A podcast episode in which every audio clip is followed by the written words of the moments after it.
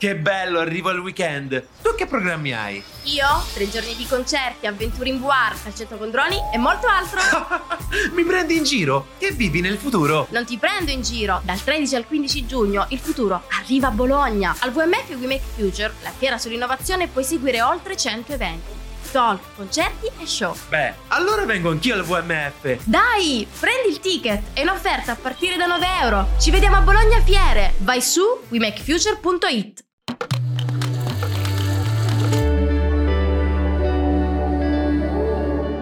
Cora.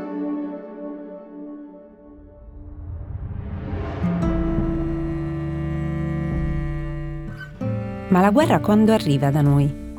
Un giorno mio figlio davanti alla tv mi ha fatto questa domanda. Non mi ha chiesto se, mi ha chiesto quando. Sicuro che prima o poi sarebbe arrivata anche qui. Per provare a rispondergli ho scritto un libro e poi ho incontrato ragazze e ragazzi nelle scuole L'ho fatto per provare a raccontare con parole semplici la cosa più assurda che fanno gli esseri umani. La guerra.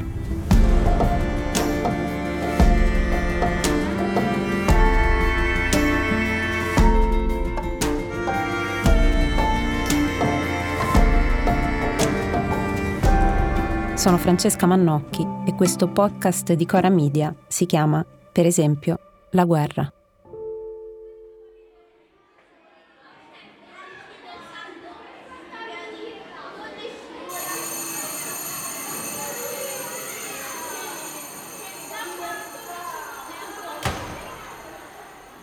Voi siete la seconda B, giusto?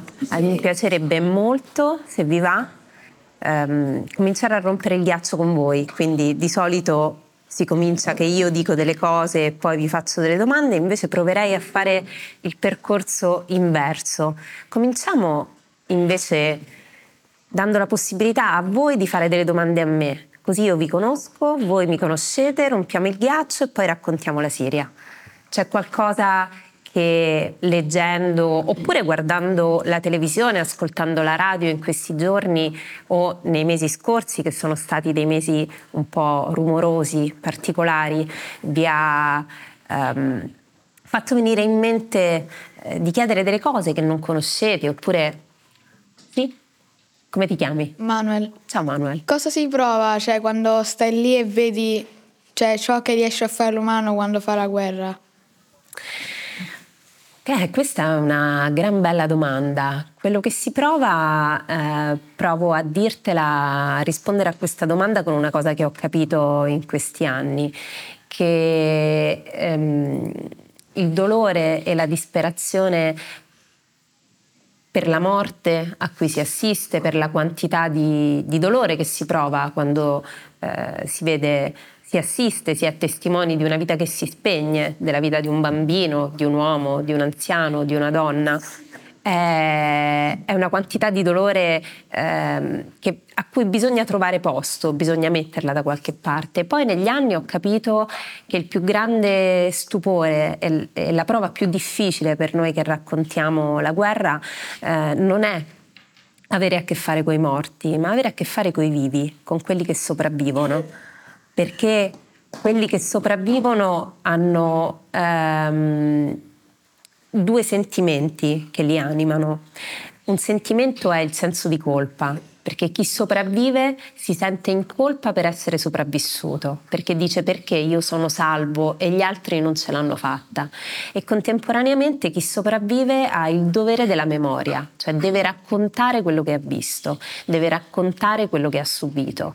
E allora eh, l'attenzione che noi dovremmo e che vi invito a riporre sulle cose che vedete è restare sconvolti dalla morte, dalla quantità di dolore che la morte provoca, soprattutto quando è ingiusta, cioè sempre in guerra, ma prestare l'ascolto a chi invece è riuscito a sopravvivere, perché è quella testimonianza che ci insegna cos'è la guerra, perché chi sopravvive ci accompagna, lo vedremo nel racconto della Siria, per esempio attraverso la storia eh, di questo giovane siriano che mi è diventato amico, che si chiama Shadi, che è stato così importante per me nella comprensione di quel conflitto e di quella guerra civile proprio perché è sopravvissuto. È sopravvissuto alla guerra, è sopravvissuto a una detenzione nelle carceri del dittatore Bashar al-Assad, è sopravvissuto alle torture e questo fa di lui la figura più importante di tutte le guerre, il testimone.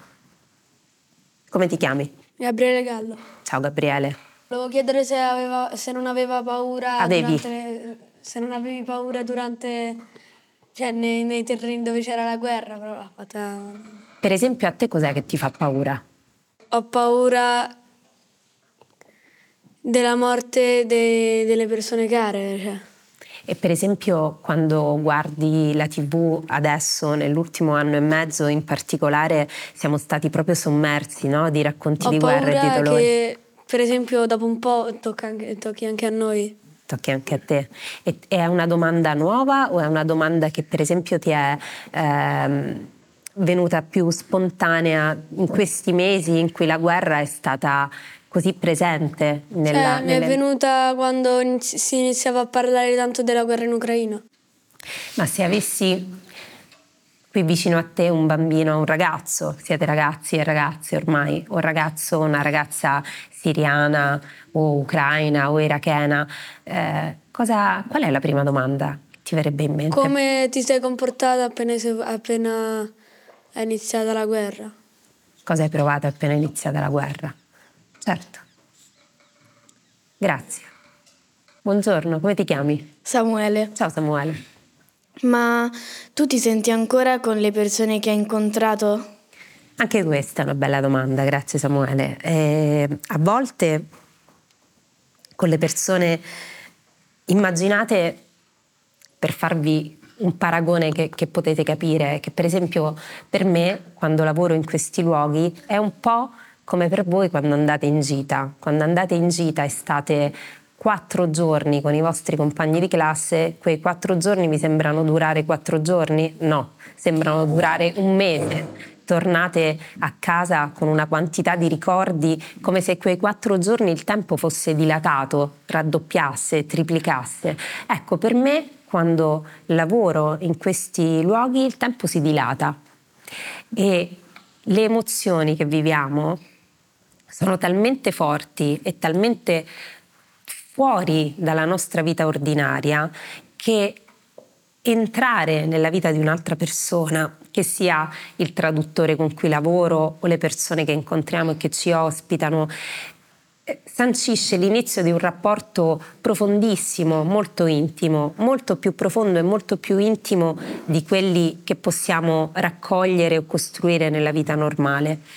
Quindi da un lato ci sono questi rapporti di intensa amicizia che si creano e dall'altro ci sono delle persone che invece perdiamo, un po' perché le perdiamo di vista e un po' perché non sappiamo più dove vanno a finire e talvolta nei casi peggiori ci sono persone che abbiamo incontrato, a cui abbiamo imparato a volere bene, che muoiono.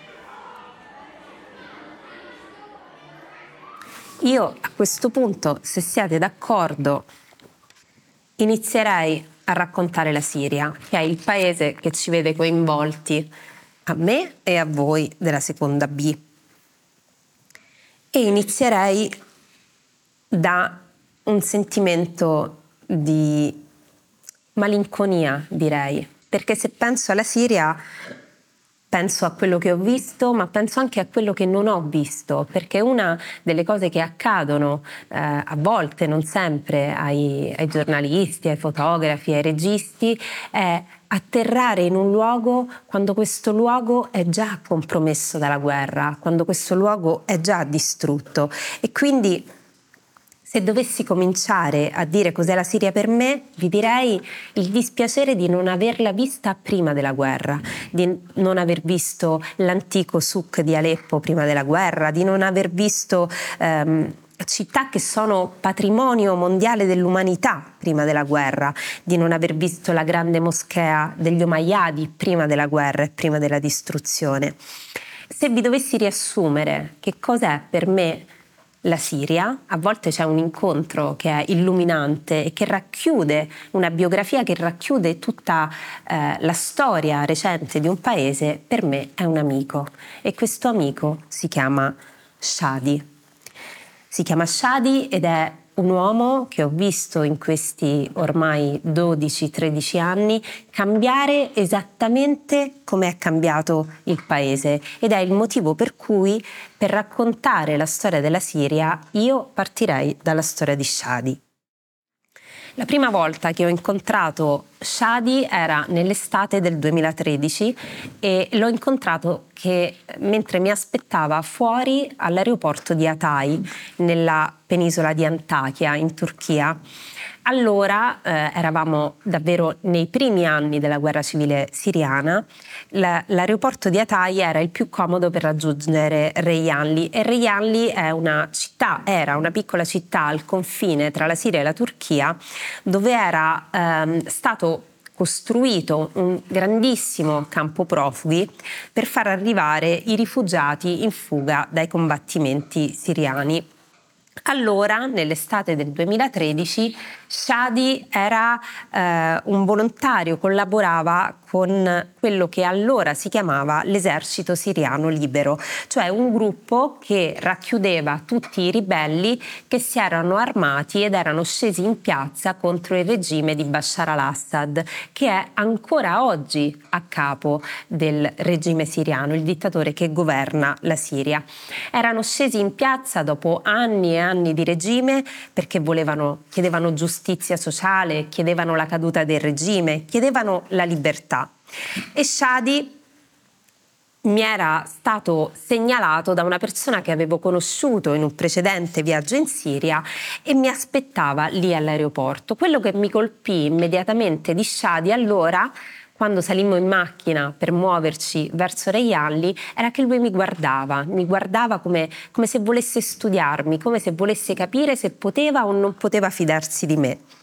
Abbiamo passato dei giorni insieme, abbiamo eh, lavorato dentro questo campo profughi a Reialli. Lui mi ha aiutato nel tradurre le storie delle persone che abbiamo incontrato che erano fuggite dalla Siria, dai bombardamenti siriani.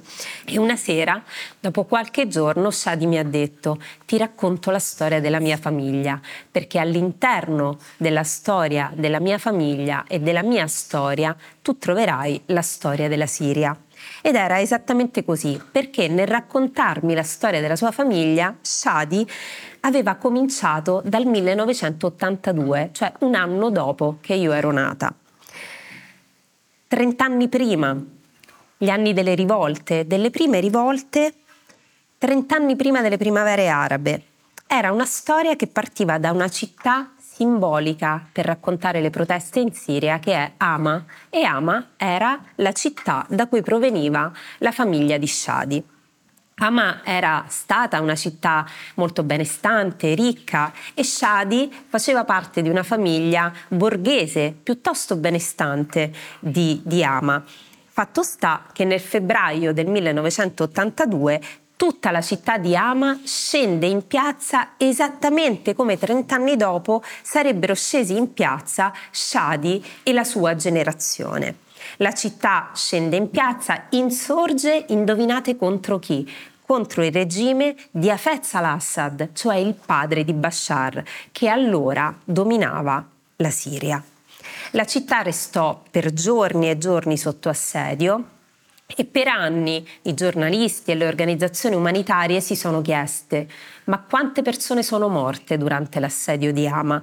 Un'inchiesta del New York Times, quotidiano statunitense, parla di almeno 10.000 persone uccise in pochi giorni d'assedio, mentre alcuni report, per esempio quello del Comitato siriano per i diritti umani, parla addirittura di 40.000 persone morte durante l'assedio di Hama. Fatto sta che tra le vittime di questo assedio, indovinate chi c'era? Il padre di Shadi.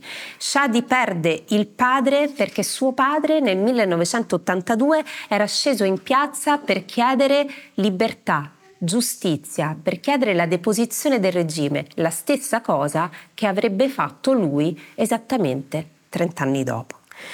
Quindi quando ho chiesto a Shadi perché tu sei sceso in piazza, lui mi ha risposto il 3 luglio del 2011 è il giorno del mio compleanno. Il 3 luglio del 2011 io sono sceso in piazza, sono tornato nel mio paese, sono sceso in piazza contro Bashar al-Assad e quindi quel giorno per me è come essere nato due volte. Perché vi racconto la storia di Shadi? Perché Shadi, che era nato in una famiglia assolutamente benestante, aveva avuto la possibilità di studiare a Doha, in Qatar, eh, aveva avuto la possibilità di prendere un master a Londra, di andare poi a lavorare a Dubai e poi un giorno ha acceso la televisione, ha guardato cosa accadeva nelle città del suo paese e ha detto il mio posto non è qui, il mio posto non è al sicuro a guardare le notizie sul mio paese dalla televisione, il mio posto è lì, in piazza con i miei coetanei.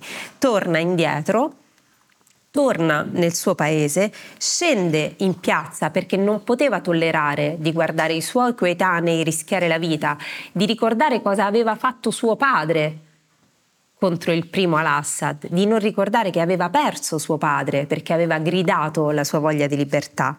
Perciò, mi ha detto, sono tornato a casa a ribellarmi sapendo che avrei scontato il mio ritorno. Ed è esattamente quello che è successo perché Shadi viene eh, rapito, viene arrestato e viene trasferito in una eh, prigione di Bashar al-Assad. Viene trasferito in questa prigione e viene incappucciato, portato via torturato con le scosse elettriche e trattenuto per mesi all'interno eh, di questa prigione siriana aspettando di essere ucciso. Invece la sua famiglia riesce a corrompere un funzionario del regime siriano e a portarlo via.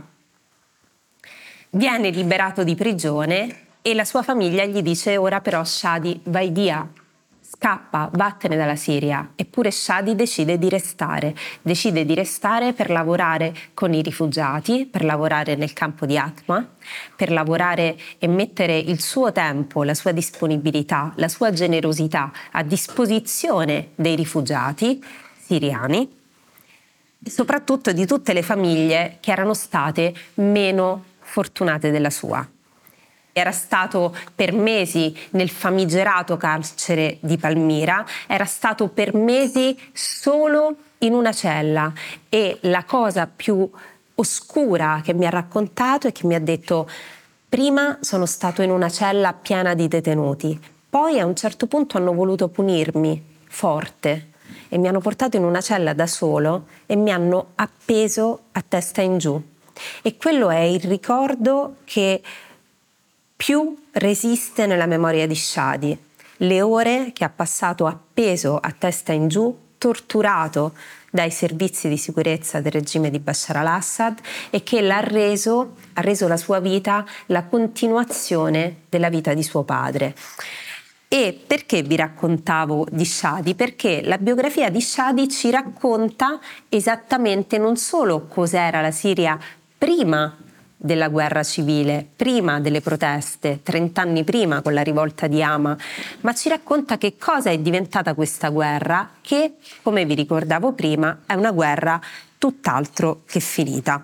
È una guerra che ha spinto 6 milioni di siriani, forse di più, sfollati e costretti a lasciare il loro paese. Adesso vi voglio sottoporre una distinzione e poi arrivo a chiedervi cosa è per voi un rifugiato. Voi sapete qual è la differenza tra sfollati interni e profughi? Allora, profughi sono quelli che mm, sono scappati dalla loro terra e vanno da un'altra parte in cerca della pace, insomma. E invece gli sfollati non so cosa siano, però forse sono persone che cercano rifugio sempre nella loro terra, magari non proprio nel, nella, in quella, nella città assediata, ma da un'altra parte, però sempre nella loro terra d'origine. Come ti chiami? Elisa. È esattamente così, Lisa, esattamente come dici tu. Eh, intendiamo per profughi eh, persone che sono state costrette a eh, lasciare il loro paese in cerca di sicurezza, spesso nei paesi confinanti al paese d'origine e quando sentiamo invece alla televisione o alla radio eh, parlare di sfollati interni, significa proprio questo, persone che hanno, eh, so, sono state costrette a lasciare casa loro come se voi eh, doveste trasferirvi da Roma a Milano o da Roma eh, a Palermo o da Roma a Napoli, siete sfollati, cioè dovete abbandonare casa vostra, ma restate all'interno del vostro paese. Pensate che in Siria ci sono 10 milioni di sfollati interni. Provate a immaginare persone che hanno dovuto lasciare eh, le loro città assediate o distrutte nel 2016 quando è caduta Aleppo, che era rimasto l'ultimo bastione ancora eh, una parte della città ancora controllata dai ribelli. Questa caduta di Aleppo, che è stata riconquistata dalle forze di Bashar al-Assad, ha provocato un flusso di sfollati interni, cioè di persone che hanno dovuto lasciare eh, la parte di Aleppo riconquistata dal regime che era stata distrutta dai bombardamenti e si sono dovute trasferire in altre parti della Siria considerate più sicure. Lo sapete che Secondo i report dell'UNHCR, dell'Agenzia per i rifugiati delle Nazioni Unite, tre, più di tre quarti delle persone in fuga dalle guerre, in fuga dalle crisi climatiche, in fuga dai conflitti, resta in paesi in via di sviluppo, non, non in paesi sviluppati. E lo sapete perché? Secondo voi perché le persone restano tendenzi- le persone in fuga, i rifugiati, tendenzialmente restano vicini al loro paese d'origine? Secondo me perché quando finisce la guerra potrebbero, potrebbero rientrare facilmente. Esattamente per questo. Avete altre risposte? Secondo me perché magari è rimasto qualche parente nella città dove appunto è stata assediata e loro possono aiutarli qualsiasi cosa succeda eh, oppure semplicemente per sentirsi vicini a casa, per eh, comunque non perdere del tutto la speranza della propria vecchia vita. È esattamente per questo. I rifugiati, i profughi in fuga dalle guerre restano quasi sempre a lungo nei paesi confinanti al loro paese d'origine perché qual è il primo sentimento che anima un rifugiato? Non è la fuga, ma è la nostalgia, il desiderio di tornare a casa. Le persone che fuggono dalla guerra a volte tollerano per anni delle condizioni nei campi profughi che noi stentiamo a comprendere, che ci sembrano delle condizioni invivibili perché lo sono e non capiamo perché lo facciano. E la ragione per cui lo fanno è esattamente quella che avete detto voi, e cioè credere di più alla speranza che un giorno torneranno a casa, anziché credere che quella casa non la rivedranno mai. Vogliamo mm, lasciare spazio alle domande? Ci prendiamo un po' di tempo? Sì. Tu vedi tutti i giorni, o comunque quasi, vedere i morti cadere a terra come fossero quasi dei peluche, senza un'anima, senza dei diritti, svuotati da tutto ciò che gli appartiene. Quando torni poi qui in Italia dalla tua famiglia, la godi in modo diverso, forse ti rendi più conto delle mm, bellezze della vita che a noi ci sfuggono, o invece continui, magari come facciamo anche noi, a lamentarci molto di ciò che abbiamo senza pensare a ciò che vivono loro.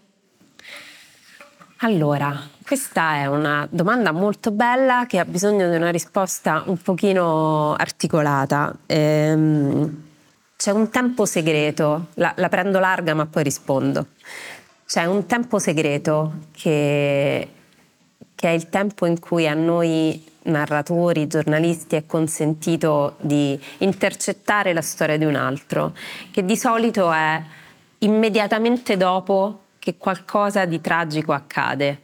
Questo può avvenire dopo un bombardamento, nella corsia di un ospedale, al funerale di un giovane o di una giovane, di un bambino o di una bambina e sembrerà paradossale, ma non lo è perché in un momento di grande dolore le persone hanno come bisogno di condividere questo dolore come se fosse un flusso di ricordi ininterrotti, ma anche come se questo loro dolore potesse in qualche modo essere un grido che rende giustizia all'ingiustizia che stanno vivendo. E questo tempo, dopo un po', scompare, questo tempo magico scompare perché? Perché l'altro elemento della guerra qual è ragazzi e ragazze? Che le persone vogliono dimenticare l'orrore. La guerra muove esattamente questi due binari. L'urgenza di testimoniare l'ingiustizia e l'orrore che si è vissuto o che si è visto e il bisogno di dimenticare quello stesso orrore. Ecco perché c'è un tempo in cui noi possiamo prestare ascolto a qualcuno che vuole dirci delle cose. Smarrito quel tempo, quando il dopoguerra diventa l'abitudine alla distruzione, l'abitudine ad una vita che è cambiata, quel tempo non esiste più. Questo per dire che, che c'è anche in noi l'urgenza di ricordare e il bisogno di rimettere in asse la nostra vita da qualche parte e, e contemporaneamente un esercizio che vorrei invitarvi a fare e che vorrei fare con voi è esattamente questo. Provate a immaginare di dovervi alzare dalla vostra cameretta e in due minuti prendere una busta di plastica e portare via alcune cose che potete scegliere, girarvi e vedere la vostra camera per l'ultima volta, sapendo che probabilmente non tornerete mai più indietro. Questo fa un profugo. Ha paura, deve scappare, si guarda intorno, prende una busta e dice cosa posso portare via? Quali sono gli oggetti che devo portare via per forza che mi saranno utili o che mi sono cari? E questo è, il motivo per cui sapete qual è uno degli oggetti che vengono più spesso portati via dai profughi quando scappano? A parte i soldi e il telefono. I titoli di studio. per dimostrare chi si è e chi si è stati. Ci sono molte persone, molti ragazzi che si cuciono la laurea o gli attestati eh, dentro le giacche o dentro i pantaloni i soldi naturalmente servono per scappare, i telefoni, sapete quante polemiche ci sono sui telefoni delle persone che viaggiano. Voi che cosa avete nel telefono? I ricordi, la memoria, il contatto, le foto, il contatto, i, i giochi che naturalmente servono, il, la possibilità di essere in contatto con le persone che ci sono care e ci sono lontane. Se doveste lasciare la vostra cameretta in due minuti e scappare per non vederla mai più, cosa portereste via? Io porterei, cioè, in realtà non proprio una cosa precisa, però prenderei tutto quello che posso subito, quindi i vestiti li butterei nella valigia così, i soldi così, cioè proprio senza pensarci troppo. E pure io prenderei vabbè, i vestiti, però anche io magari prenderei dei giochi con cui ci giocavo prima e magari per tenermi un po' di compagnia e per non, di non pensare che cosa ho vissuto di brutto. E io porterei eh, un pupazzo che cioè, per me è molto caro perché mm, diciamo, l'ho portato via quando eh, sono andato via diciamo, da questa casa che non ho più potuto vedere eh, che stava al mare e poi mi porterei tipo una specie di cosa per fare video o foto e poi una specie di collana che mi ha dato mia mamma che è tipo mm, un simbolo giapponese che significa forza del drago mi pare e me la porterei. Pensate ragazzi e ragazze che questo è quello che succede a migliaia di persone, a migliaia di ragazze e ragazzi della vostra età ogni giorno che devono scappare da un luogo che è stato casa loro con la consapevolezza che probabilmente quel luogo non lo rivedranno mai più e la, nella scelta di quegli oggetti, dalle vostre carte ai vestiti, ai vostri animali domestici, al peluche a cui siete più affezionati, questi oggetti restano l'unico contatto con la memoria di quello che siete stati e questo è quello che succede a centinaia di migliaia di persone ogni giorno, a ragazzi e ragazze della vostra età che erano ragazzi e ragazze normali e che diventano ragazzi e ragazze che sono dei profughi, sono dei rifugiati. Mi chiamo Alex. Ciao Alex. E Shadi, cioè, se, se negli ultimi giorni l'ha sentito, eh, come sta più o meno? Negli ultimi giorni no, negli ultimi mesi sì, è in Olanda adesso. Con la sua famiglia è diventato, ha chiesto asilo, è un rifugiato a tutti gli effetti. Aveva due figli quando ci siamo conosciuti, adesso ne ha tre e vive eh, in Olanda.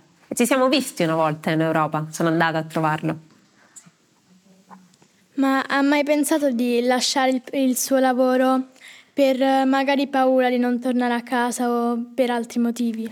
No, e finché ci saranno domande brillanti e piene di curiosità, contraddizioni, ombre e luci come le vostre, penso che quelle indicheranno la strada del lavoro che stiamo facendo. Per ogni storia che abbiamo eh, la responsabilità di ascoltare ci sono 20-30 persone pronte a leggerla e a farla loro e finché questo accade io provo a continuare a raccontare un pezzettino di mondo. Grazie ragazzi.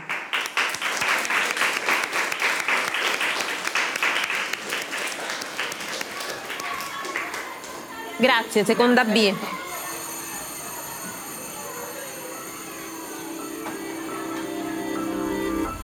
Evernorth Health Services, we believe costs shouldn't get in the way of life changing care, and we're doing everything in our power to make it possible. Behavioral health solutions that also keep your projections at their best? It's possible. Pharmacy benefits that benefit your bottom line? It's possible. Complex specialty care that cares about your ROI? It's possible because we're already doing it, all while saving businesses billions. That's Wonder made possible. Learn more at evernorth.com/wonder. Per esempio, La guerra è un podcast di Francesca Mannocchi prodotto da Cora Media in collaborazione con Giffoni Innovation Hub. Questa puntata è stata realizzata con la seconda B dell'Istituto Comprensivo Statale Margherita Hack di Roma. Cura editoriale Sabrina Tinelli e Marco Villa. Ha collaborato Silvia Righini. Produzione esecutiva Ilaria Celeghin. Supervisione suono e musiche Luca Micheli. Post-produzione e montaggio Guido Bertolotti. Fonici di presa diretta Guido Bertolotti e Lucrezia Marcelli. Editing audio Michele Laserra, Matteo Scelza e Francesca Abruzzese.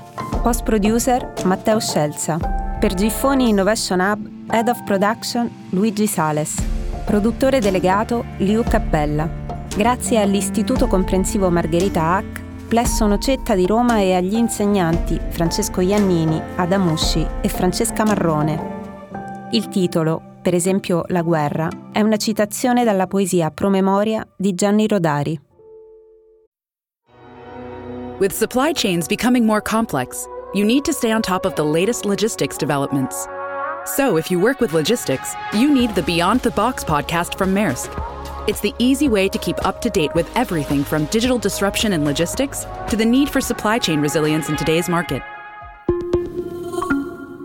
Find out more and keep ahead of the game with the Beyond the Box podcast on logistics insights at maersk.com/insights.